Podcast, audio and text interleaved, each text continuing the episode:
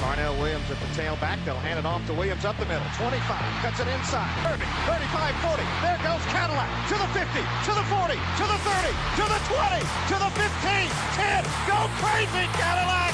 Go crazy! Touchdown! Now they can play a little safer, but they're not going to.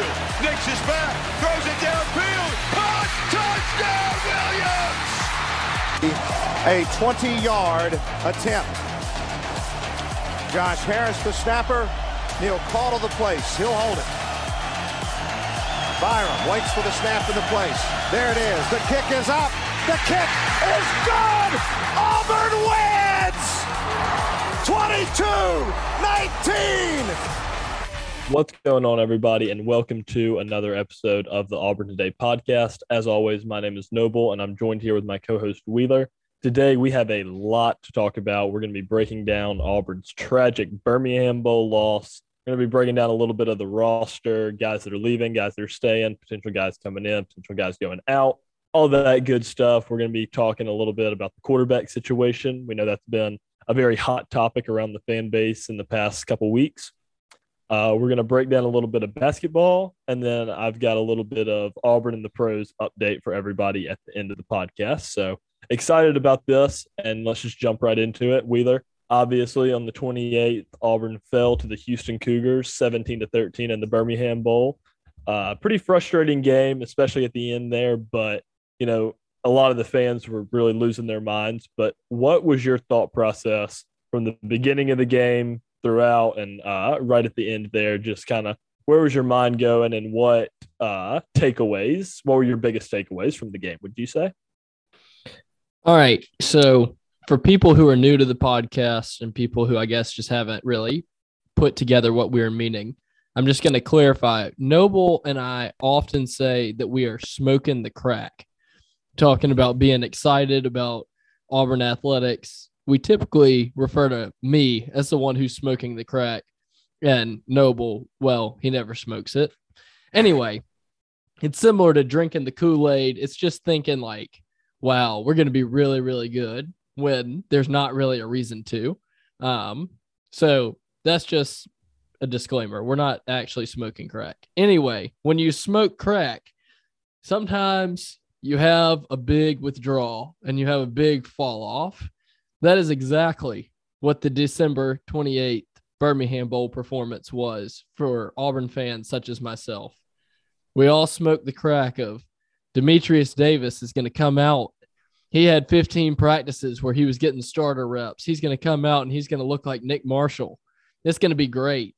The receivers are all going to be wide open. They're going to get the ball hit right into their hands because TJ Finley's ankle isn't hurt anymore. No, the offensive line. Oh, the offensive line has 15 practices. It's against an American team. They're going to be dominant. No. The defense. Man, this defensive line is going to be just nasty next year. They're going to start it off big time this year. No. Linebackers. Oh, man. Owen's going to be back. He's at practice. I saw the videos. Christmas Eve. Let's go. It's Owen. He's back. COVID. Oh man, the DBs, they're the strength of our team. Roger, where'd you go? You left us. Every aspect that I was smoking the crack on just really, really hurt me. Now, that being said, the defense did have a good game, in my opinion. I thought the defensive line, they were getting some good pressure. I thought they played a good game that was a little bit of a joke cracking on the defensive line. I, and I do think they're going to be really good next year. So defensive line, I would give a B plus to an A minus for this game. I thought the defensive line played well. Linebacker, Chandler Wooten had the best game of his entire Auburn career. Honestly, Chandler played well enough to win the game. And if Owen Pappoe wasn't out with what we now believe is COVID, the defense is playing even better because you're having Chandler playing the game of his life plus Owen. Nothing against the other linebackers. I thought that the other linebackers actually played pretty well compared to how they've played in other games when they've come in. Like the Georgia State game, the linebackers that were behind Jacoby and Chandler had a really, really tough day. I thought that they really stepped up and had a solid day against Houston. Even on that first drive that they scored a touchdown, I think the frustrating thing about that first drive was Auburn had them dead to rights like three or four times where you thought a stop was happening. And then they get like a third and 18 or there was a penalty. So it was just a tough drive to watch, but I really did. I thought that the linebackers played well. And then again, the secondary, I thought the secondary played well for who it was. And that that was the frustrating and sad thing was that you couldn't get mad at the players for the result that was happening because they weren't the starters for the entire year. I mean, you look at safety, you're already missing your starting safety. Smoke is going out there playing a great game, but you know, as soon as you watch that first drive and Smoke headhunts three people, you know it's one of those days he's going to get a targeting. Like you cannot play four quarters of football going headhunting like he was in the first half and not get a targeting. Heck, the guy technically got two targetings. I mean, he had one that got reviewed and got overturned. And I agree. I think that the targeting against Smoke was soft. I hate the targeting rule, but you knew it was coming. Okay. I mean, it was a dumb targeting. I think it was the dumbest targeting I've seen out of Auburn players because it wasn't even like hitting the guy that had the football. It was just like oh, I'm going to throw this block. I'm going to look awesome. And you throw this horrendous technique block and you don't even decleat the guy. So you end your college career on basically whiffing on a block. I don't know. Very disappointing. But the safeties that came in, I mean, heck, Devin Geis is who gave up that last touchdown. Guy's a walk on. All right. So, like, I thought that the team and the guys that were there were ready to play. I thought that the coaching staff had them ready to play. I thought that they gave a great effort. And I was pleased as far as the effort and the preparation. I didn't feel like Auburn lost the game because of effort or preparation on the offensive end. Bright spots, along with some really sad spots. Um, I thought the receivers had a great game getting open. Um, probably their best game of the season that was not, you know, Alabama State or Akron. And I mean, Houston's a pretty talented defense. I mean, they're they're not great, but they're not horrible. So I thought that was improvement that we kind of saw throughout the year. Um, I thought Tank had a really good game. Would have loved to see him get a few more carries, but it's really tough to give somebody more carries when they're putting eight guys in the box. And that's been the problem all year has been that teams don't respect Auburn's passing game enough to back out of the box and give Tank just a little bit of breathing room. And that's not on the O line either. Like teams, when you put that many guys in the box, typically are not able to run the ball. Um, unless, you know, it's just something ridiculously special. But you saw it in the playoff game with Alabama. Everybody said, oh, wow, they were able to blow Cincinnati's, you know, line and linebackers out of the way. Well, yeah, they're playing a three-three-five with a two high safety look because they don't want the top getting taken off the defense. And so they just took what the defense was giving them. Harsin did the same thing of taking what the defense was giving him. The difference is his players weren't able to execute. Um, TJ Finley, we've given him a lot of crap on the pod. I think that there were some bright spots with TJ and some concerning spots that and that's kind of been the reason why we didn't think he was going to be the starter. Again, I thought his decision making in this game was really solid. I thought he was going to the right guy with the ball. There weren't many plays where he's throwing to a guy that's covered up and there's a wide open guy streaking down the field, which honestly, Bo Nix tended to struggle with a little bit in making all of his progressions. He'd sometimes leave a wide open guy and not throw it to him. TJ attempted a pass in the direction of the open guy every time. The problem is his execution was not where it needs to be to win games in the SEC or apparently to win games in the American. So that's kind of where we are right now with the quarterback. We have a quarterback who can make decisions against a slower than SEC defense and was unable to execute. It clear it did look like his ankle was still hurting him a little bit. I will give him that. He was not 100% healthy, but it's going to be very rare that you're going to go out in an SEC season and be 100% healthy. That's just not how football works. And so you at some point you got to start making the passes and completing the passes. Um, I am surprised that Demetrius Davis didn't get a couple of snaps. Um, I'm really surprised. Harsin said post game that they had some stuff built in for him, and they just didn't ever think that TJ was playing bad enough. I, I'm intrigued. I guess maybe sometimes in practice he hits those passes, and they thought law of averages if the receivers keep running open, and he keeps making the right decision, eventually he's going to hit the pass, and it just never happened. Um, I don't know. I did, and I do feel bad for Harsin because he took a lot of risks that should have worked and like were right there. And I feel like he had the most unlucky season I've ever seen. Like, yes, there were some coaching moves that were dumb. Those are well documented. But I also feel like he got his fair share of unlucky things to happen to him. I mean, just going back through the season, Kobe Hudson fumbling the ball in the Penn State game, untouched. Guy was a quarterback in high school, is a D1 receiver, odds that he just drops the football when no one touches him are incredibly low. In this game, unlucky that there were, I think I counted five times that there was an open touchdown that TJ threw in the direction of, and he just missed it. That's not coaching. You know, I mean, he can only throw the guys out there who are out there. Um, and there were other, ins- I mean, Tank trying to get out of bounds in the Iron Bowl, fighting like heck to get to the ground, and just barely gets his butt out of bounds. You know, 99. I mean, it's just he's had the most unlucky. He never had the ball bounce his way. That Anders tears his ACL on an onside kick. Like, are you kidding me? What are the odds that that happens? Like, everything that's happened, I feel like every loss, there's been some time where it's just like, oh my gosh, how did you fumble that? Or, oh my goodness, how did you miss that pass? Like, just unlucky, tear your hair out because every risk that the guy's taken is there. Like it's not like his risks are just getting absolutely blown up. Everybody saw it coming and it was a stupid call. It's like it's there.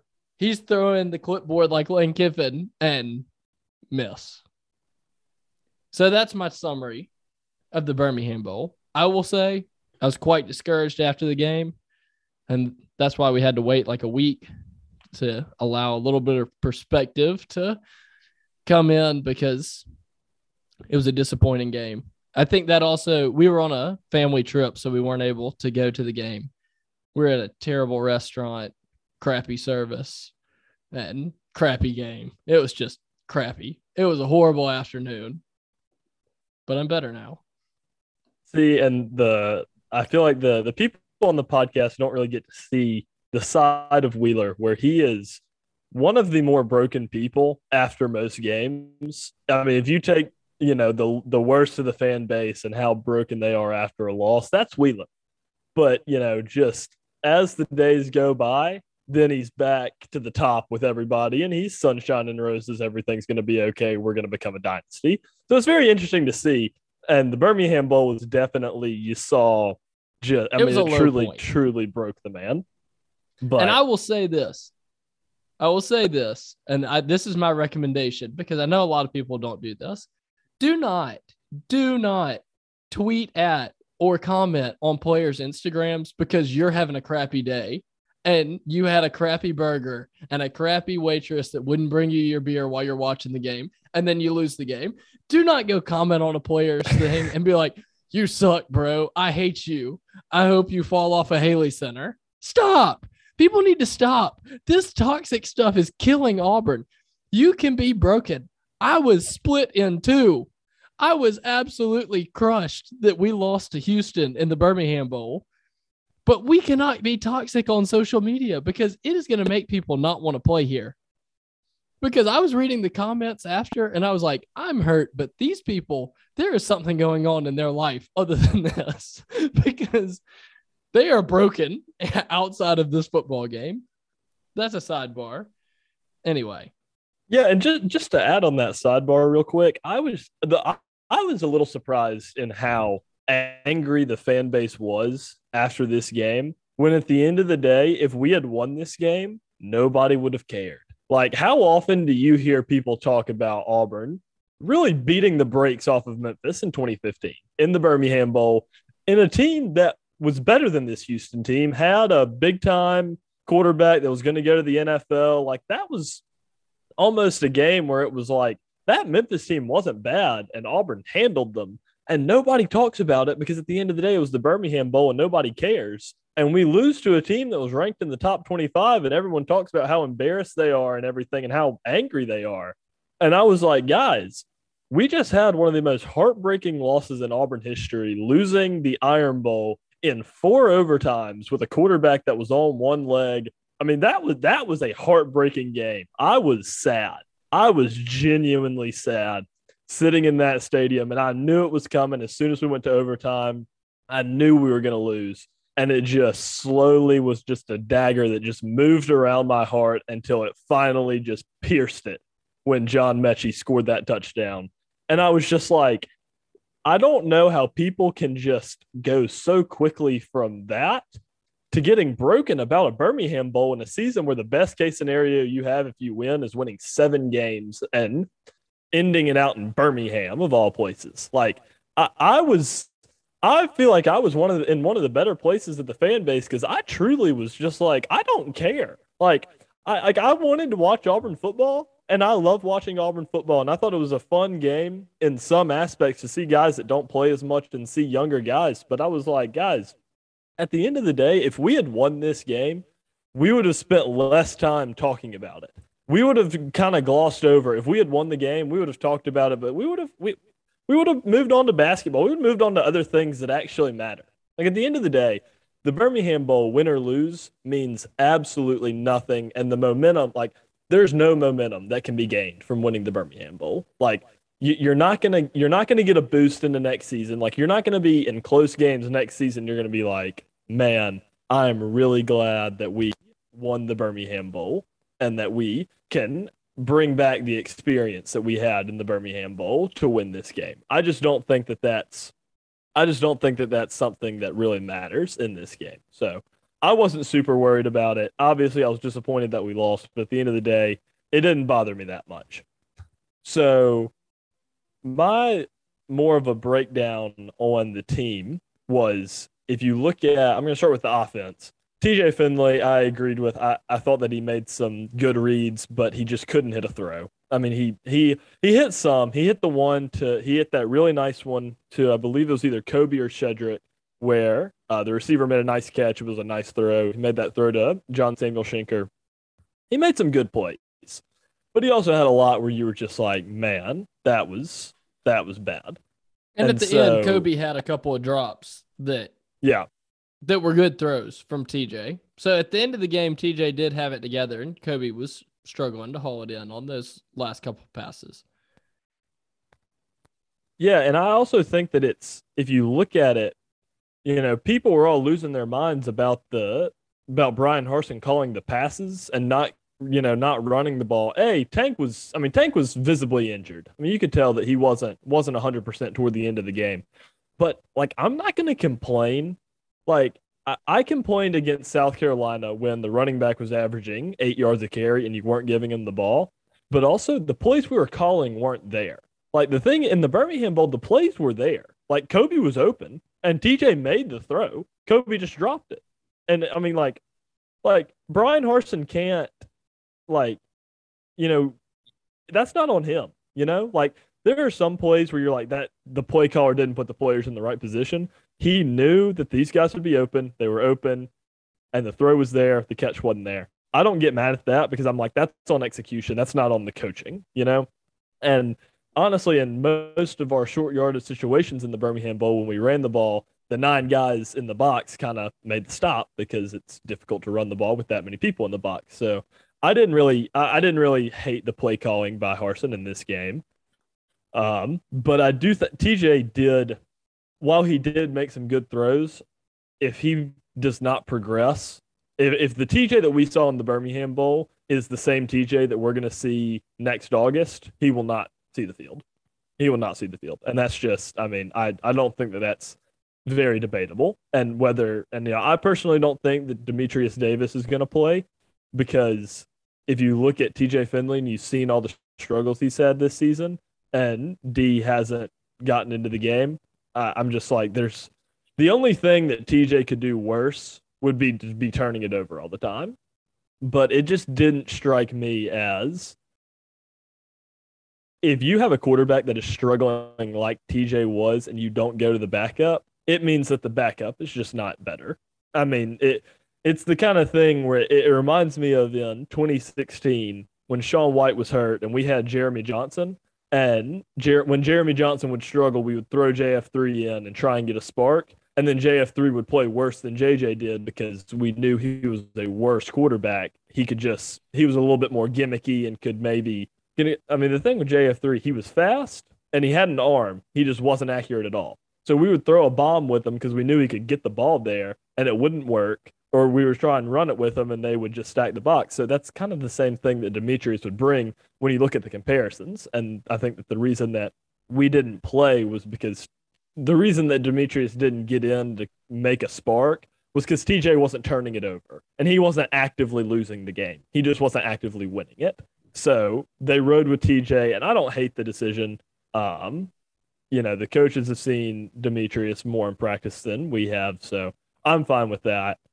I saw a little. I mean, there were some bright spots. I saw. I thought that Malcolm Johnson had a really good game. He was getting open a lot. I think that he could be a guy that we use next year in a more uh, focused role in the offense. I think Landen King, obviously, he got open, made the catch on the touchdown that ended up getting called back.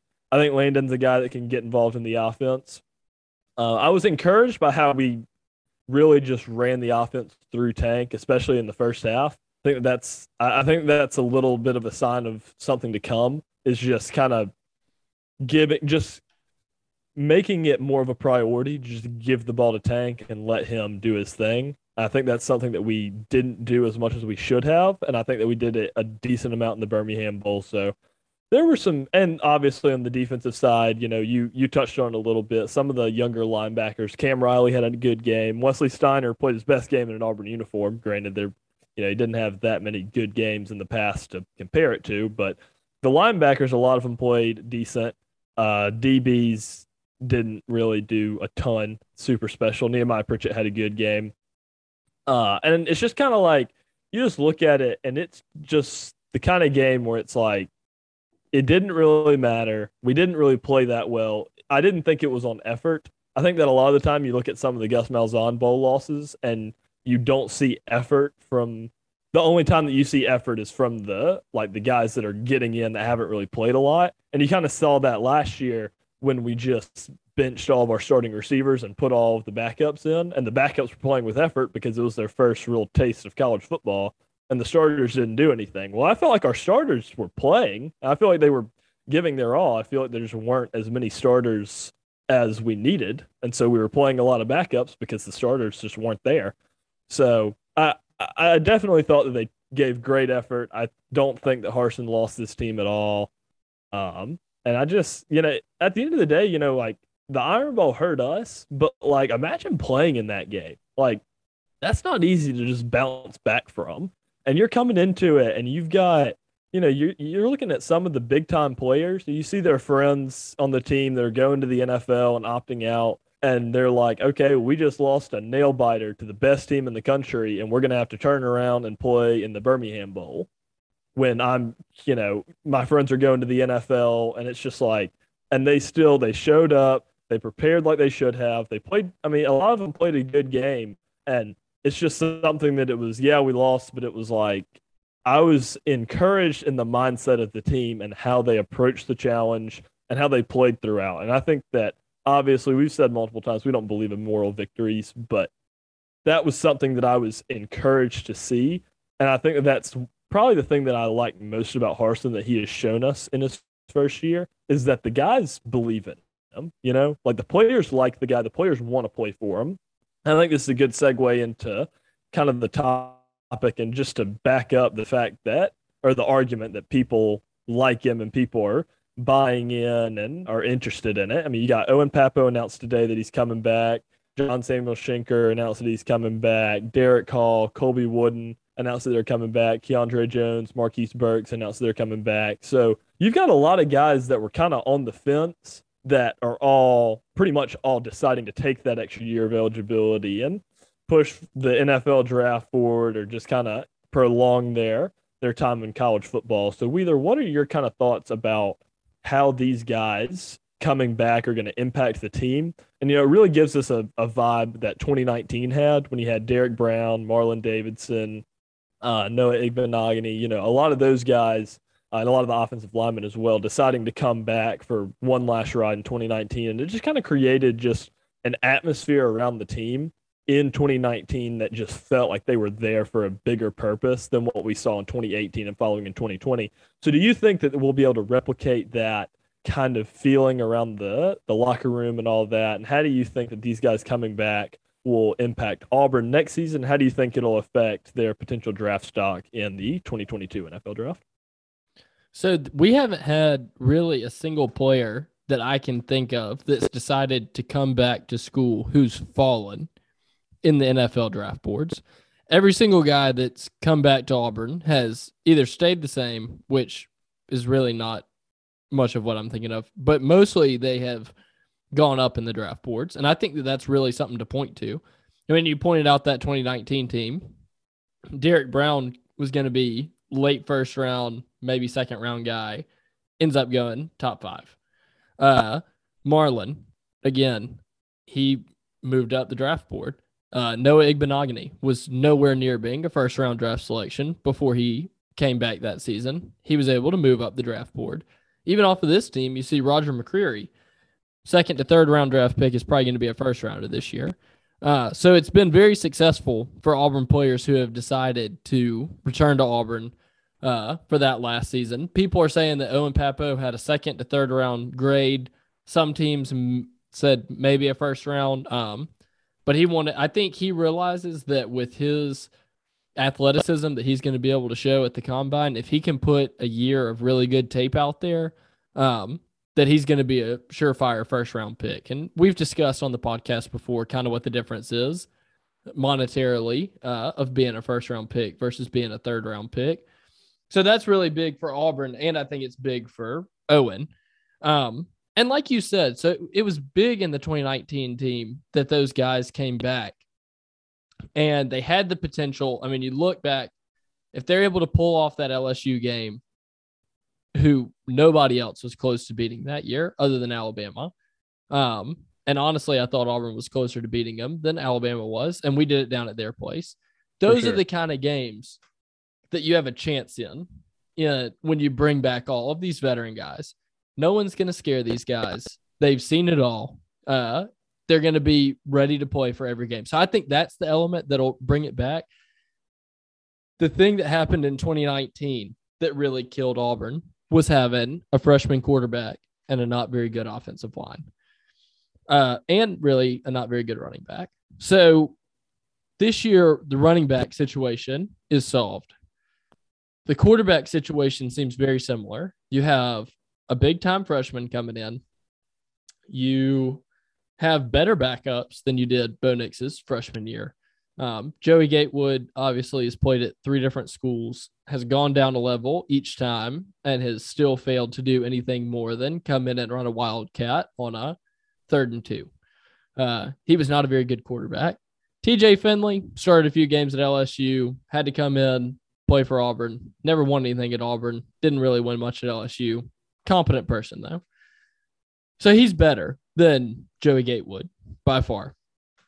Um, so there will be a little bit more competition than what Bo Nix faced, but I I really think the transfer portal quarterback is where we're gonna have to go. If you want this season to be the season that Auburn makes a run at a Sugar Bowl, a playoff, um, anywhere in kind of where Auburn expects a good season to end, you're going to need a new quarterback, I think. I don't think that any of the guys who are on campus now or who are currently committed, signed, anything are going to get us there this year. Now, could Holden turn into a quarterback that's able to do that in the future? Absolutely. Is it possible that I'm wrong and that Holden is just an absolute dog that was semi underrated and he's going to be like, you know, some other freshman that comes in and has a great year? That is possible, but we don't see that many freshman quarterbacks that just come in and are awesome. I mean, Tua for Alabama had a year behind Jalen. Uh, Bryce Young had a year behind Mac Jones. A lot of these freshman quarterbacks that come in are sitting behind somebody before they're really good. Justin Fields was able to transfer to Ohio State. He sat behind Jake Fromm. Like a lot of the guys that are freshman quarterbacks that are starting and tearing it up are guys that are redshirt freshmen. Even Tim Tebow. I mean, that's a little bit of a throwback at this point, but he didn't come in as a freshman quarterback and just set the world on fire. He came in on specialty situations and then was able to learn a little bit and get better.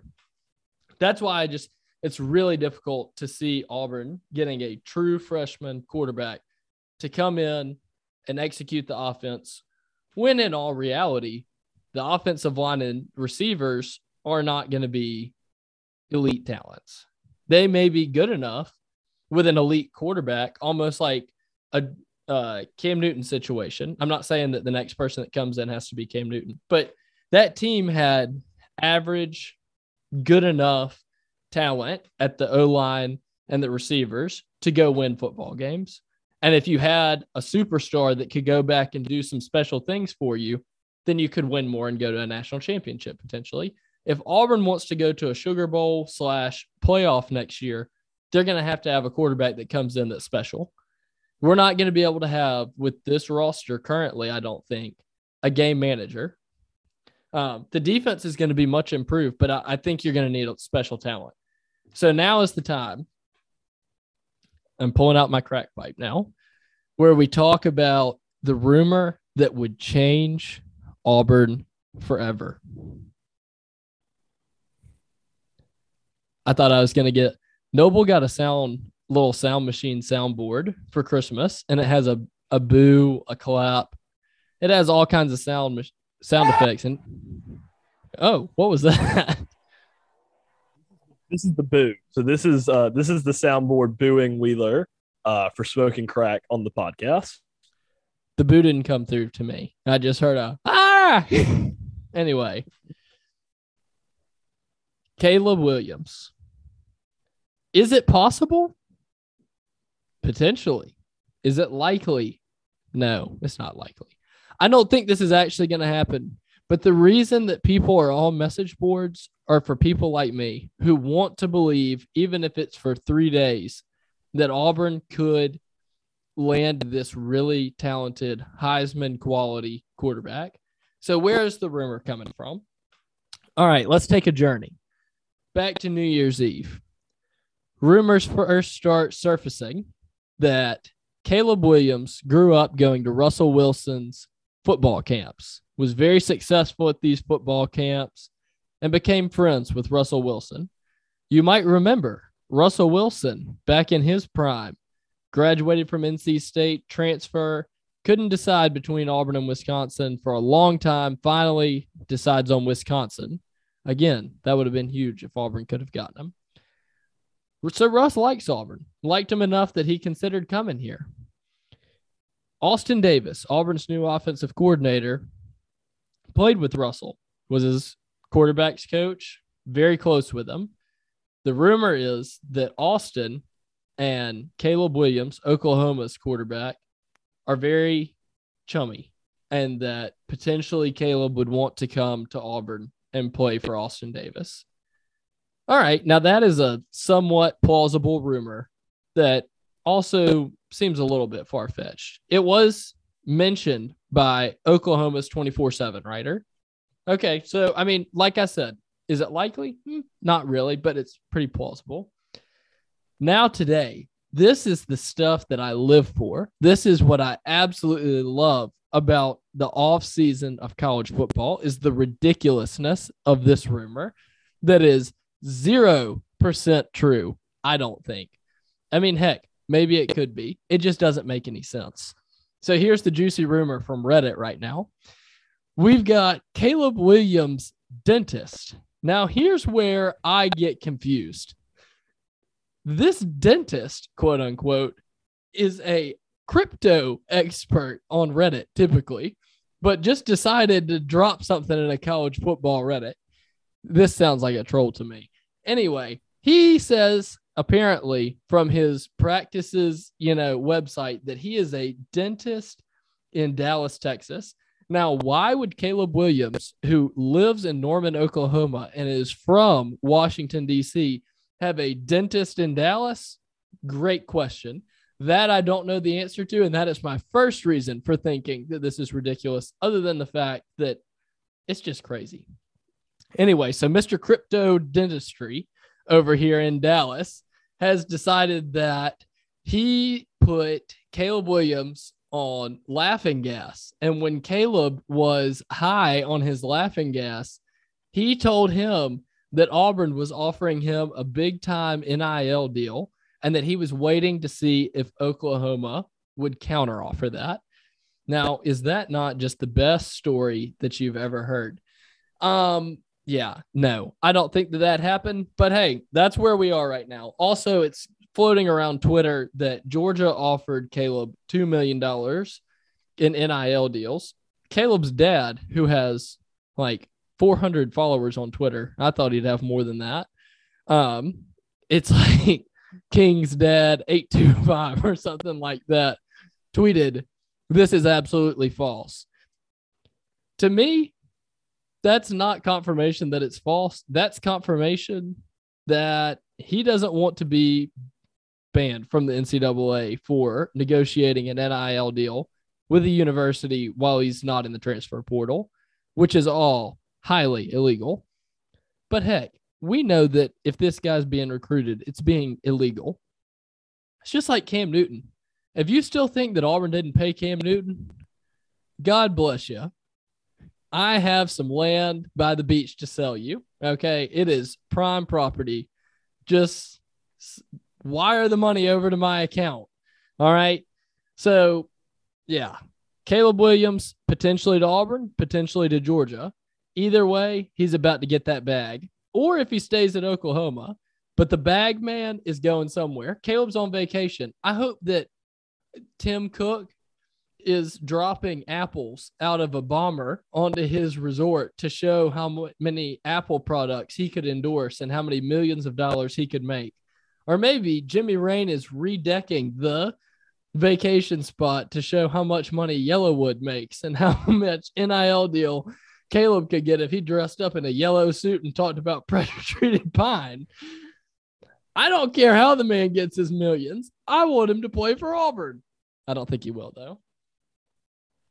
First of all, I think that the uh, I think that Jimmy Rane having uh, Caleb Williams talk about pressure treated pine is much more likely than Tim Cook uh, endorsing the guy because uh, I don't think Tim Cook really cares at all about football. Um, I did think that the funniest part of the story was trying to get people to believe that Caleb Williams drives three hours to and from. So it's a six hour round trip for a dentist appointment. Uh. Crypto. That is, yeah, that's nowhere close to his hometown for a dentist. I mean, a dentist that is a dentist and an ex- expert on cryptocurrency. I mean, that sounds like a strange. I mean, that's just weird. I mean, th- those things don't really go hand in hand. I mean, that's that's just kind of a little far fetched. I didn't think that that was super accurate, but I did say I sent it to Wheeler and I said, "This is." I think my my exact text I, I sent it to him as soon as I saw it. I said, This is the most Auburn post I've ever seen on an Auburn message board.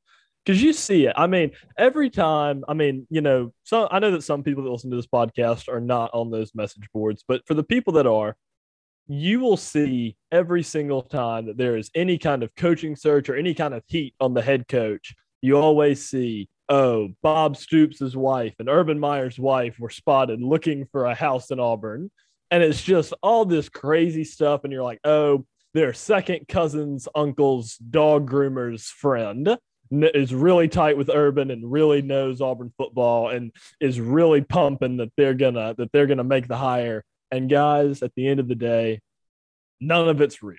None of it's real. If we land caleb williams i will be elated. I'll be super happy. It's not gonna happen. And if it does it if it does, that this story is not true. Like that's the thing. Like if it's true, it's not because of the crypto dentist that is putting him under laughing gas and figuring everything out. I mean, it's just like That's just not happening. Caleb Williams is not driving six hours for the dentist. He's just not. And that's just this guy. I mean, the, the, the angle that Caleb Williams is friends with Russ and is tight with Austin Davis, that's something that you can kind of you can kind of believe more so. And you're like, okay, that that is a logical reason as to why he would come to Auburn. That that okay, it's like that makes sense. Like, I don't think it'll happen, but you could tell me that, and I wouldn't say, dude, no. And so I, I definitely think I, I don't think Caleb Williams will come to Auburn. I think that the transfer that we land will be someone that is a little bit more low key and not nearly as talented as Caleb. That's just what I believe. Uh, I have a different opinion than Wheeler does on the uh, the game manager stance. I think that that's I think that we can win games with a game manager and a hill that I will die on that I this is not something that I think is a super mainstream opinion, but for those that didn't follow Auburn recruiting super well, Auburn came in second in the recruitment of Kelly Bryant when he entered the transfer portal and transferred from Clemson to Missouri in 2019. And he didn't really do anything at Missouri, but I think that if we had, I think that if Kelly Bryant had come to Auburn, we would have made the playoffs in 2019. And I don't think it would have necessarily been because Kelly would have been some kind of superstar and would have, you know, won awards and led us to the playoffs. I just think he would have made less mistakes than Bo. And I think that those less mistakes would have won us certain games. And the thing, the thing that I didn't like about Bo is that he came in and we really we wanted him we we relied on him to win a lot of games that we didn't rely on the running game. And I think the reason that we didn't rely on the running game is because Boobee Whitlow was not good. And so we couldn't really put the offense on his shoulders because he wasn't good enough to hold it. Tank Bigsby's good enough to hold it. You can win games with Tank Bigsby when your quarterback doesn't do a ton. The thing is with Bo Nix, his first game, he throws 31 passes. Second game, throws 37 and then he throws 16 against Kent State, 20 against Texas A&M. That Texas A&M game was really what Auburn needed to prioritize. We ran the ball a lot. Bo was 12 of 20 for 100 yards and one touchdown, zero picks, and had 12 carries for 38 yards. That game, that is what Bo Nix should have been his freshman year instead of the gunslinger that we tried to make him out to be against Georgia when he threw 50 passes, or against Mrs. or against Ole Miss when he threw 44, or Louisiana State when he threw 35. It's just like we tried to make Bo Nix our guy and just kind of like he's the focal point of the offense because he was talented out of high school. But the thing was, that's not what we needed.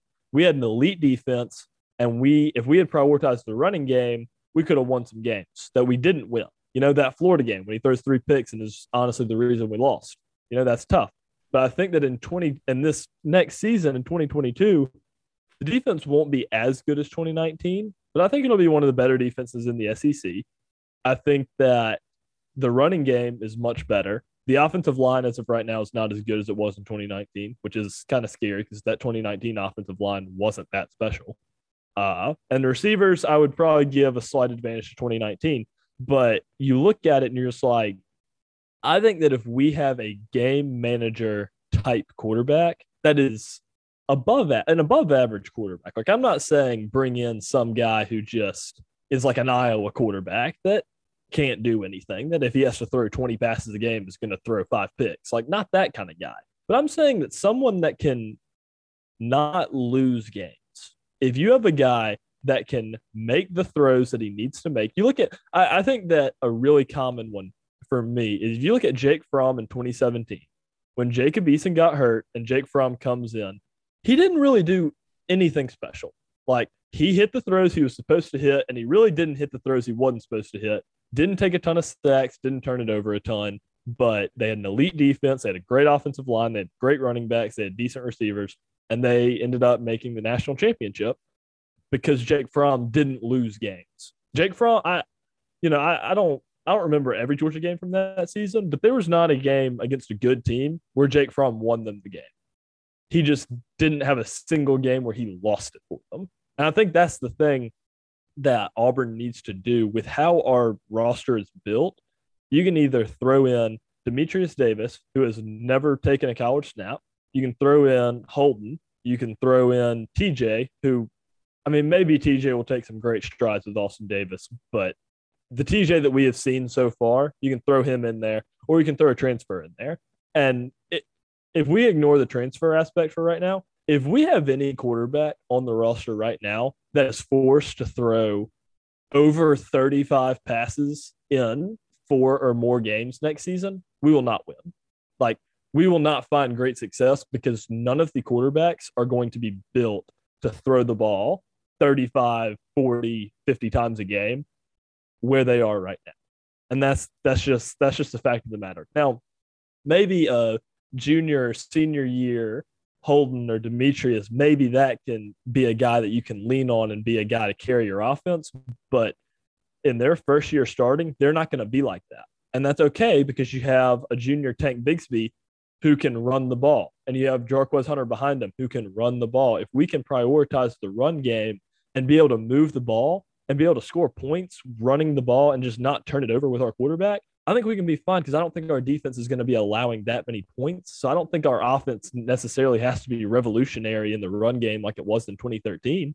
Like in a lot of games, if we can just score a decent amount of points, the defense will be able to hold a lot of the teams in the SEC. And honestly, with how our defensive defenses have played against Alabama in recent years, I think we'll be okay. I, mean, I think we'll be okay in that game. So I, I just think that I personally think that a game manager quarterback who is an above average quarterback who just doesn't do things to lose you the game is all we need for 2022. And I don't think it'll, I, I don't think we'll go to the playoffs, even if we have a game manager that doesn't lose us games.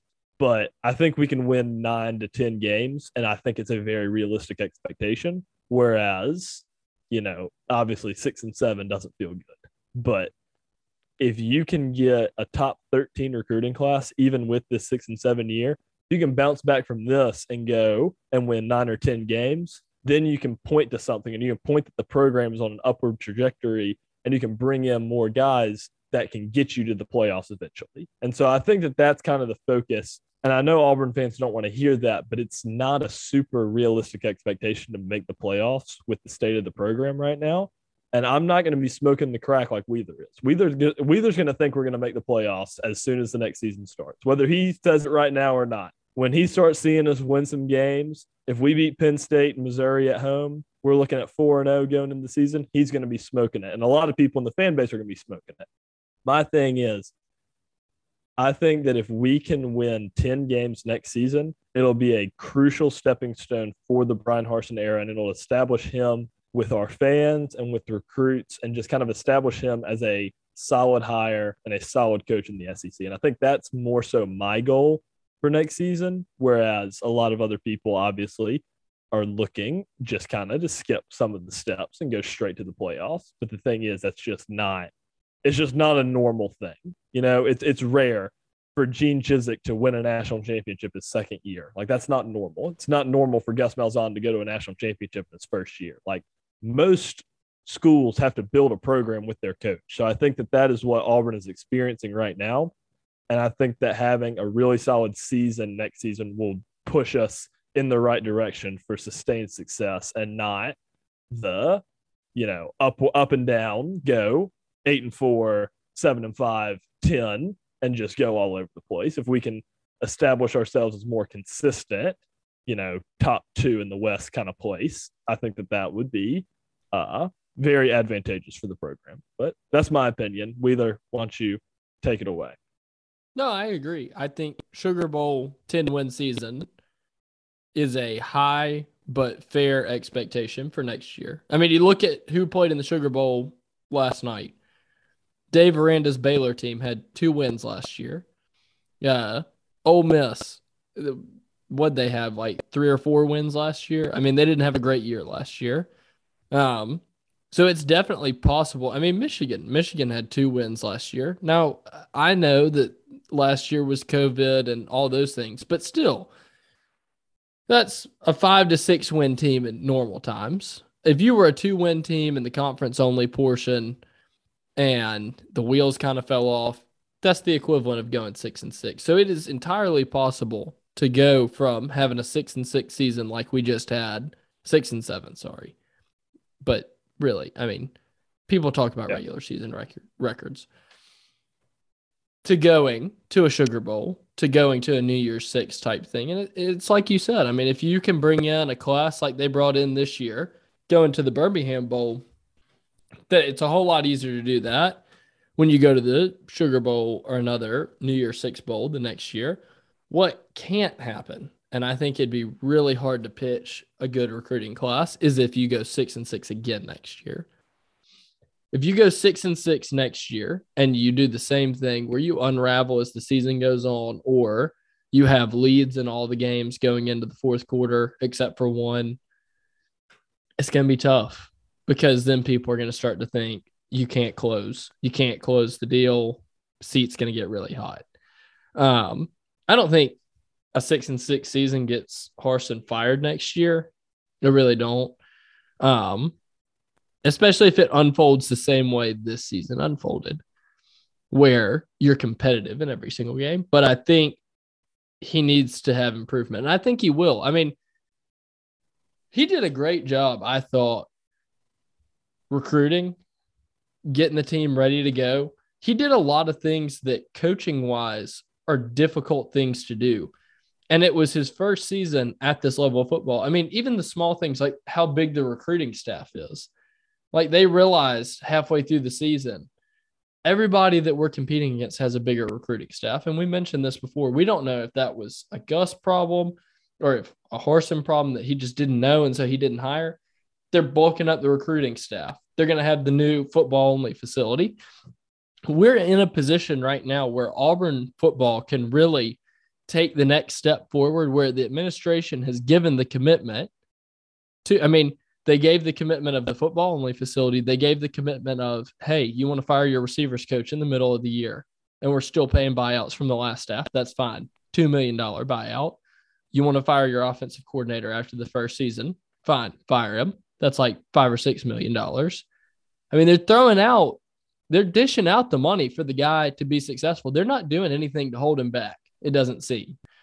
Um, I don't know what else really money you could do. Uh, people complain about the NIL deals, but that, I mean, you don't know what other NIL deals people have. You know, I mean, Bryce Young is a whole lot more marketable than Bo Nix was.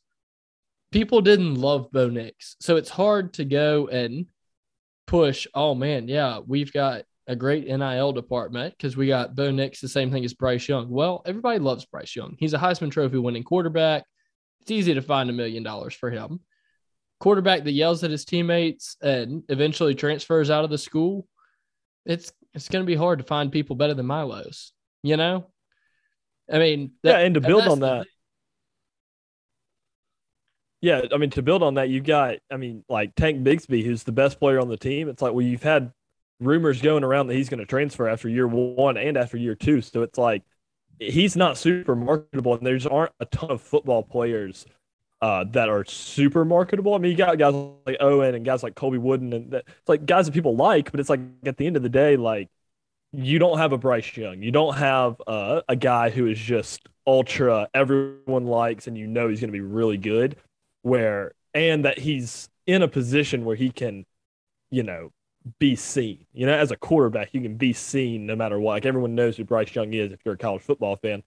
And so, yeah, I was just wanted to just add my my two cents onto that. Yeah, so I, I don't think that that's the fault of Harsin or his team being able to find NIL deals or even Auburn donors not coming up to the plate. I mean, at the end of the day, they're businesses, and so if the if it's not going to move the needle for them, they're not going to do it. The reason they're able to do it at Ohio State, Alabama, and all this is they're very recognizable people. They're very marketable. They're very easy to to make an ad for. There's a, I mean, NFL guys, they're not all marketable. If you come to a brand new city and you're a, you know, guy that may or may not get cut from training camp, you know, I mean, unless you do something.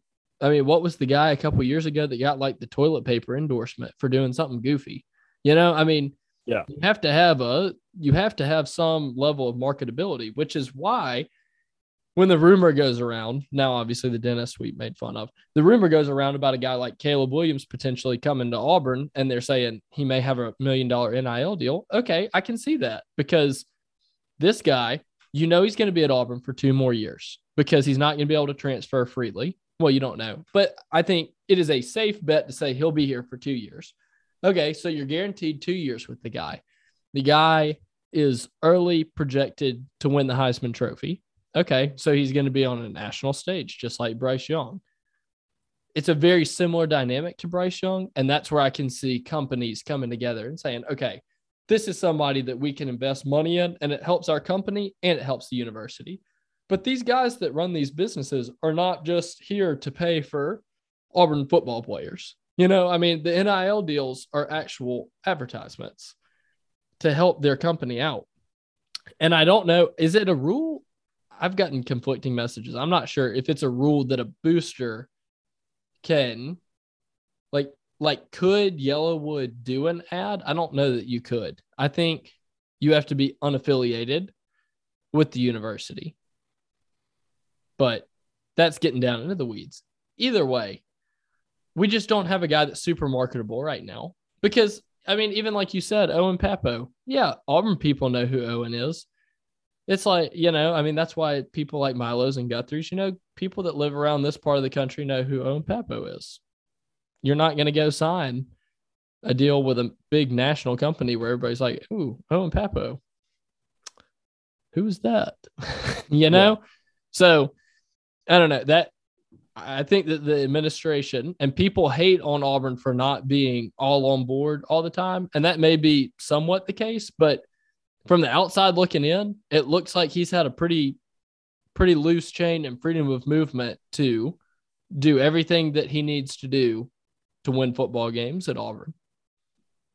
Yeah, I totally agree. I think that it is a I think that this I mean they're behind him. Whether the guy whether the, the whether the boosters like him or not, that's definitely debatable, but they're letting him do his thing. Like people, you know, everyone was saying, "Oh, they didn't Gus run his program." Or all the rumors were going out that the reason it was took so long to get a coach was because the boosters weren't going to let him run their own stuff. Like, no, like they're letting him do his thing. Like the the, the hires that Harsin has made, they're his hires. Like promoting Kiesau to OC and just looking at all of the Boise that is in this coaching staff, like these are Harsin's guys. They're letting Harsin run the program the way he wants to run it, which is how you should do it. And so I definitely, I'm not really concerned about that aspect of it because I think they're going to let him do his thing.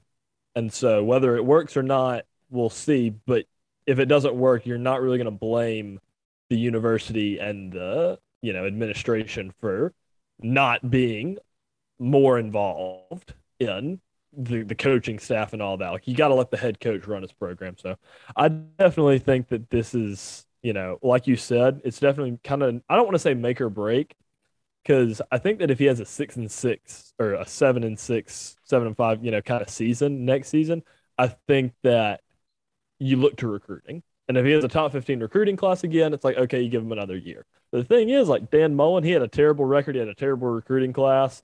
Team gave up. They said, all right, you're done. They fired him. Made the SEC championship last year and played Alabama their best game of the season. Like he he led his team to a pretty good result in 2020 and has a bad year in 2021, bad recruiting. He's gone. The thing is, the reason that people are still the, the reason that a lot of people like Harsin is because he has a good recruiting class. So like at the end of the day, recruiting matters. If you're looking at perception of the program, recruiting matters arguably more than wins and losses. Because at the end of the day, if you make a bowl and you have a good recruiting class, you're probably not going to get fired. Because if you have a good recruiting class coming in and it's still early in your tenure, like you're going to stay. Like if if if if Harsin has top 13 recruiting classes for three straight years, as long as he doesn't win six or seven games in all three of those years, he'll still stay. As long as he has a non win season somewhere in his first three years and he has a good recruiting class all three, he's staying no matter what. And so I think that that is definitely something that, you know, obviously recruiting had a good, kind of like a good little jolt uh, for the 2023 class yesterday with four star offensive lineman Braden Joyner committing to the program that's a big i mean that's a big sign that's a sign that you look back and you're like that that really helps the class top 300 player so if he can keep you know he's in this cycle you know 2022 he came in late because of when he was hired 2023, he's kind of on track and he's starting to land guys before their senior year even starts. He's starting to build the 23 class and it'll build even more as, you know, time goes on. This could be even, you know, this 23 class could be better than 22 because he's actually recruiting. Like 23 is kind of the class that we can really look at to judge their recruiting. Because 2022, they came in on everybody late and they did a great job getting where they were. But a lot of those guys that they missed out on, you're like, could they have gotten him? Could they have landed the deal with that guy if they had came in a little earlier and they had been involved earlier? And they didn't have that luxury because they were at a different school when those guys were, you know, getting their first contact by Alabama and Georgia and LSU and all that. So I definitely think that 23 is more of the class to look at when you want to judge how well they can recruit. And so I think we'll see uh, we'll see how that works. But obviously, you know, I I would like results in in 2022. But so I my I'm still kind of the jury's still out on Bryan Harsin and his staff. I think that he bought some time. I think he bought another season to be have the cautious optimism, but also the cautious skepticism of how he will lead this program. But I'm excited to see where he takes us for sure. Yeah. And I mean, players who graduate you know, and talk well about the program and former players coming back and saying that they believe in him and parents of players and parents of recruits all talking about it heading in the right direction. That's who I care about. You know, if you're not hearing anything from those people and you have all the people on Twitter and message boards saying that they don't like him, that's when the steam starts picking up. When the people who are involved in the program and know what's going on and are there and aren't just sitting there seeing what the result is, wins and losses, are still on board, that's a good sign, you know, and to, for an early situation such as this. Totally agree. Um, but I feel like that kind of wraps up our football discussion for uh, this week's podcast. Uh, we can move on a little bit into the basketball corner of the podcast and just obviously we, you know, Auburn played LSU in Auburn Arena this past week and won 70 to 55. Really fun game, great environment. Wheeler, what were your thoughts building up to that game? Kind of the anticipation that was coming with, you know, starting with Will Wade's comments about how crazy Auburn Arena is, going in to how we started, how we kind of leveled out, and then how we finished. Just kind of walk us through what you were, uh, what you were thinking throughout that game. I thought it was really interesting that Will Wade would say that publicly ahead of a game because whenever you say something like that and you acknowledge that a crowd is gonna get in your head, is gonna be, you know, raucous, gonna be hanging from the rafters, I think is what he said, then you're almost like you're almost building it up so that the crowd is going to be hype. Like they know now that they're in your head and they're going to do stuff to stay in your head.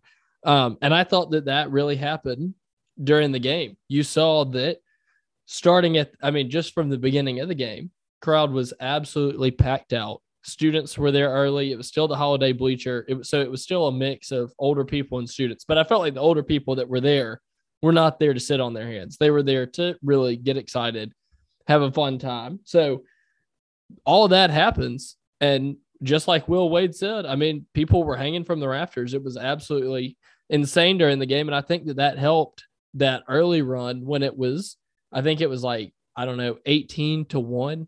Uh, that was a really strong start. And I really, I somewhat credit that to Will Wade. I don't think he should have said that publicly. I think that it just juices the crowd way too much. I think you under, I think you can say it to your team because when you say it to your team, you're actually saying it to get them prepared. When you say it publicly, all you're doing is just juicing the crowd because they they are coming in like, oh yes, we are going to absolutely change this game. And they did, I thought. Um, and then it's always funny. I feel like LSU gets into a fight with the students every year when they're leaving the court. Um, I may or may not have had an incident with one of their coaches, Ed. I'm just happy to see that the tradition uh, lives on. Still hate that bald guy. Yeah, I just feel like LSU really more than anyone else, they just they fight back, you know? Like, it's not even the players, it's their coaches. Yeah. And it's not even like Will Wade himself. It's like the random assistant who you're like, who are you? Anyway, it's always hilarious to me. Do they want to yell back? I'm like, I'm just having fun. Like, I don't actually like, despise you. I, when I pull my keys out and I'm shaking my keys at you, like I'm just being funny. I'm not. I'm not saying anything about your mom or your wife or your kids. Like I'm telling you, go home to Baton Rouge because you lost the basketball game. Like it's different. Yeah. Yeah, and it's almost like you see you've seen other fan like other teams that have gotten worse that have handled it so much better. Like Tennessee, like I think it was like when that student told Santiago Vescovi that he should go back to Uruguay and he ended up getting banned from the arena. And I don't I don't even think I think Rick Barnes commented on it and gave a you know coach's answer, gave the a human answer. Like it was like, okay, like that he was like that was messed up, but he was like, you know, it, it is what it is. And he didn't really like fight. He didn't really like want to go into the stands and fight the fan that said it. You know, Alabama, they really don't talk that much. Like the coaches don't really talk back to you as much, but it's just kind of like I feel like the players of the other fan bases are a little bit more chippy, but LSU is just the coaches are just just angry, angry people. But I definitely Rick think, Barnes is still my favorite coach in the SEC other than Bruce Pearl, solely because me and my friends used to sit on the rail right by the visitors' locker room so that we could always give the visitor coaches and players everything that they wanted to hear going in and out of the locker room. Super fun. So Rick Barnes is walking out of the locker room onto the floor while they're doing their warm up before the game. And me and my friend are yelling something at Rick about how much his team is terrible and how they're going to get worked and that he should try having a picnic because it worked for Bruce. Man stops and looks at us and just waves to us and is like, How's it going tonight, guys? And shakes our hand, gets to know us. And I was like, I love you. I literally love you. and so the rest of the night, I couldn't yell at Rick. I couldn't yell at him. Well, I did comment that his hair was kind of falling out after he left the court, but I still love the guy because it was fun to him. Like he wasn't taking it personally. Like he was just realizing that it it was a fun crowd being a fun environment. And I think honestly, Will Wade trash trash ethics as far as playing basketball. At the end of the day, all these people want to say Will Wade's a terrible person. He pays players to come play basketball. Every basketball coach in America plays guys to come and play basketball. Every football coach does. He's not a terrible person. He got caught cheating. He's an awesome person for getting caught cheating and not bowing to the NCAA at all and still doing it. And you know what? I think Will Wade low key loves Auburn. I think he loves getting yelled at. I think he loves his team getting fired up. I think it's a fun thing for him. Unpopular opinion. I think it's hilarious that Will Wade's still the coach at LSU.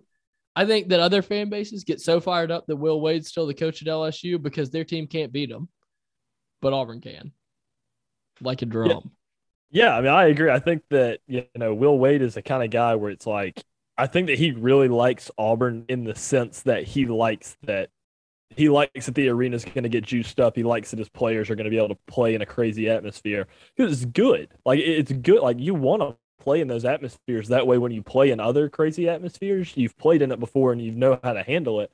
So I think Will Wade does like Auburn in that sense. And you know, like you said, like yeah, everyone pays their players, and you know, Will Wade is just not even good at hiding it. He's just good at not getting punished immediately for it. So I, I don't know. I, it doesn't bother me you know, like I feel like a lot of other schools it bothers them that Will Wade is still the coach, and it's like I, it doesn't really bother me because I feel like in the big time moments when Auburn and LSU are both, it's a big game between the two schools. I think Auburn usually wins those games, so it doesn't really bother me. It's kind of the same thing with Rick Barnes, you know, like they don't beat us. So I'm not, I don't hate the guy because I'm like, okay, I can actually look at, and I don't like Tennessee, but I'm like, I can look at Rick Barnes and be like, okay, like I like the things you do when you don't play Auburn. You haven't done anything against Auburn that has made me mad.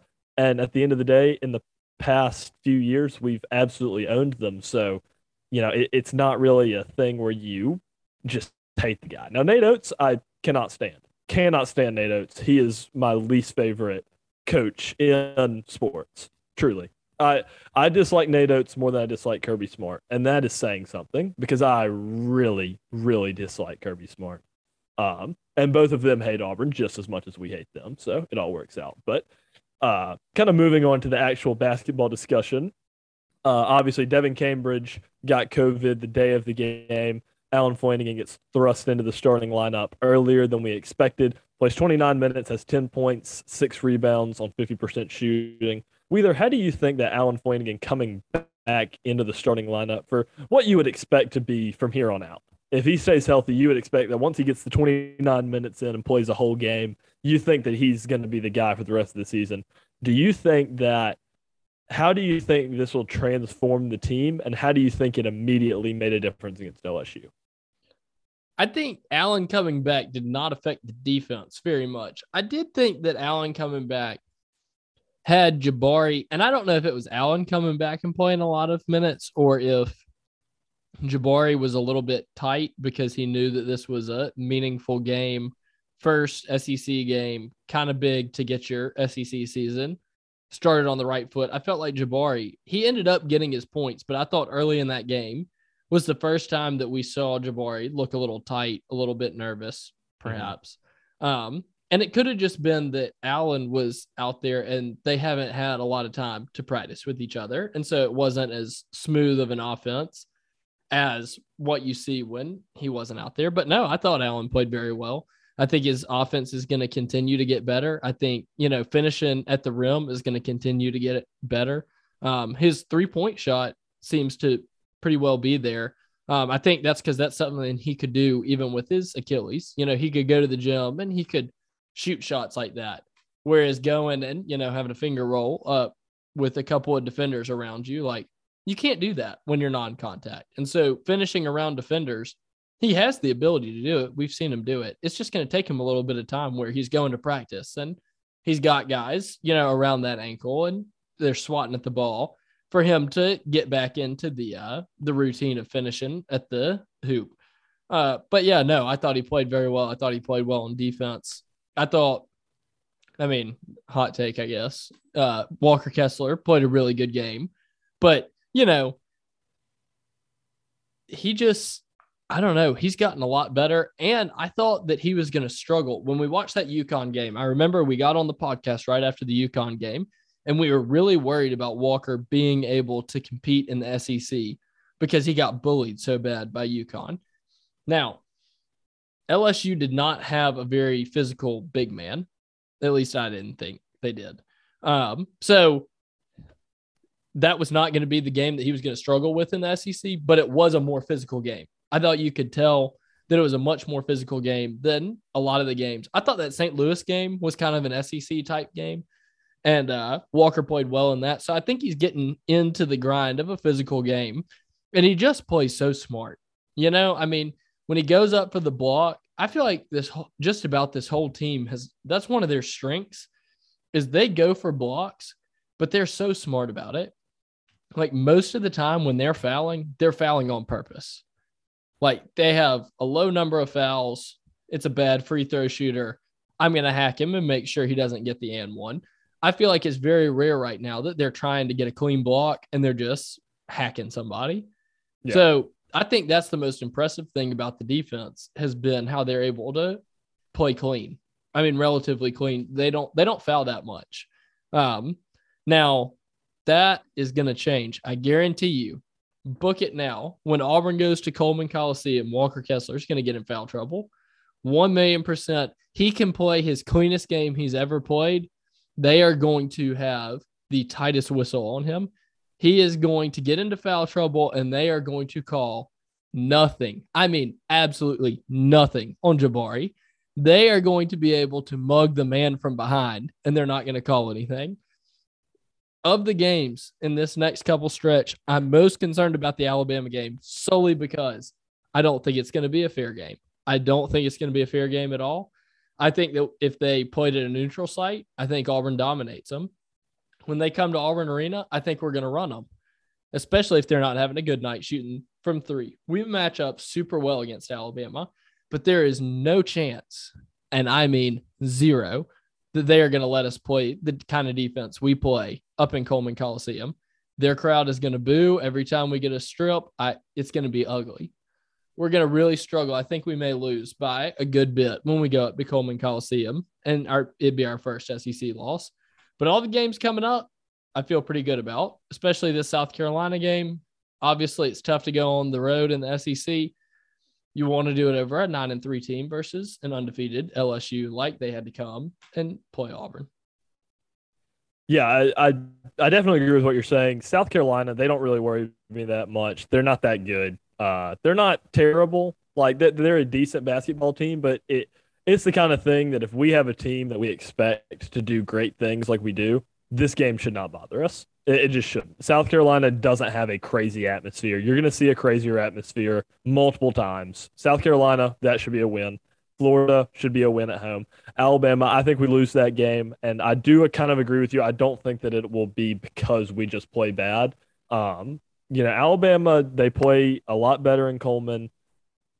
We match up well, but I think it's going to be interesting because you know Alabama's got Noah Gurley at the four, and he's a guy that can really go off for them. He's a guy that can really be kind of a sleeper for their offense having Jabari on him, I, am not super worried about him going off. You know, you saw Darius Days playing against Auburn, and he didn't really do a ton with Jabari on him. I'm not super worried about Noah Gurley going off.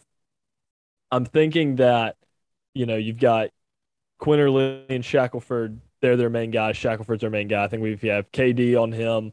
I think we'll be okay. I think KD is one of the best defenders in the SEC. If he can get consistent steals on Shackelford, I think we'll be fine. Uh, I, I think we match up well against them, and I don't necessarily think that losing at Coleman is going to be a big detriment to the season. I think that the biggest game is going to be Kentucky at home. If we can win that game or look good in that game, I think we'll be fine. You know, I, I think we'll be okay for the rest of the season. I think that Kentucky will be the best team we play until March.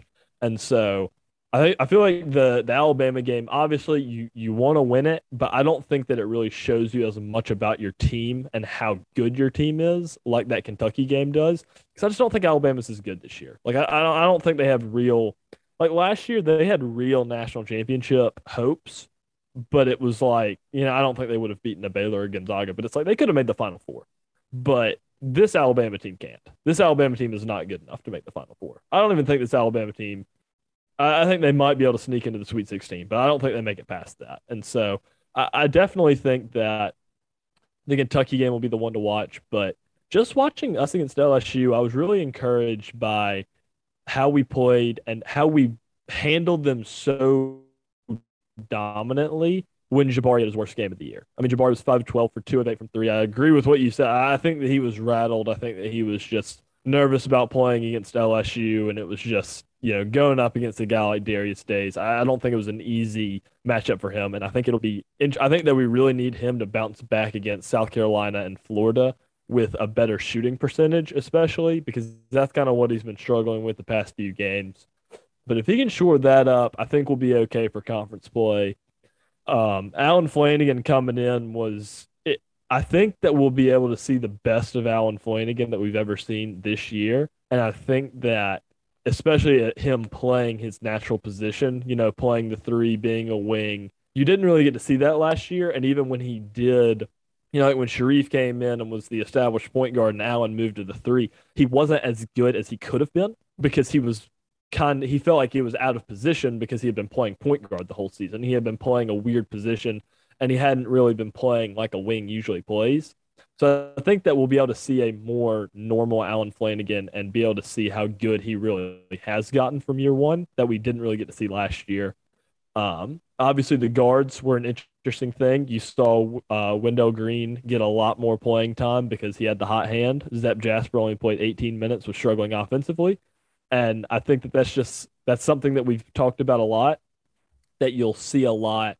That you've got three guards that really play they have, all have different strengths, and that Bruce is going to play whoever has the hot hand. So I really like that that you don't have to necessarily rely on Zep or KD or Wendell to really get you points. That you, it's like if one of them's off, the other one will play, and if they're all on, all three of them will play. So I'm not super worried about the guard situation, but it was definitely an encouraging win. Uh, just being able to handle a good team like that, uh, and it was just kind of like you just we're ready for the next one. And I, I don't think that South Carolina is really going to quench that thirst because I think that if we play like we should, I think we should handle South Carolina. I think we should handle Florida. You know, Alabama is definitely going to be the next one where you're looking to where you get really excited about it and you're really focused on how we play and you're much more analytical. than you are against Florida and South Carolina. So I definitely think it'll be interesting to monitor how this team progresses throughout this week uh, and just the rest of the, the time in conference play. Yeah. And I think this is a season that is very rare for Auburn.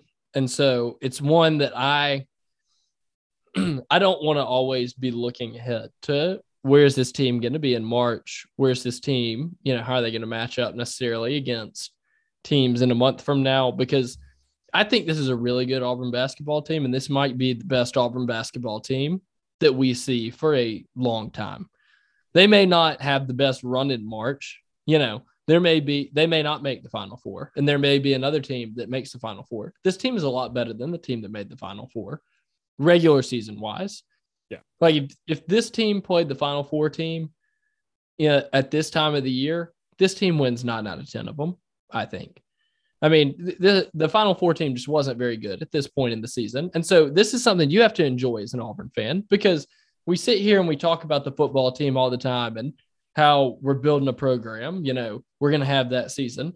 The thing is, when you finally get to that season, you can't expect that you're going to be like Kentucky is in basketball, like for the basketball team. You can't expect to be like Alabama is in football, where every single season it's going to be that, and you can take things for granted. This is a season where Auburn is good. And I think as a fan, I just needed to take a step back and enjoy the fact that a top 10 team just or a top 15 team came to Auburn Arena. Auburn won by 15. And we're talking about how our star player had the worst game of their season. Yeah. You know, I mean, this is a very special team and just a team that I honestly I'm going to look forward to playing every single time they're out on the floor because it's just something you need to enjoy because who knows? I mean, we could be landing more five stars and we, you know, there are five stars that are coming on visits that maybe we could land and we could be really good next year. But this is just a really special team.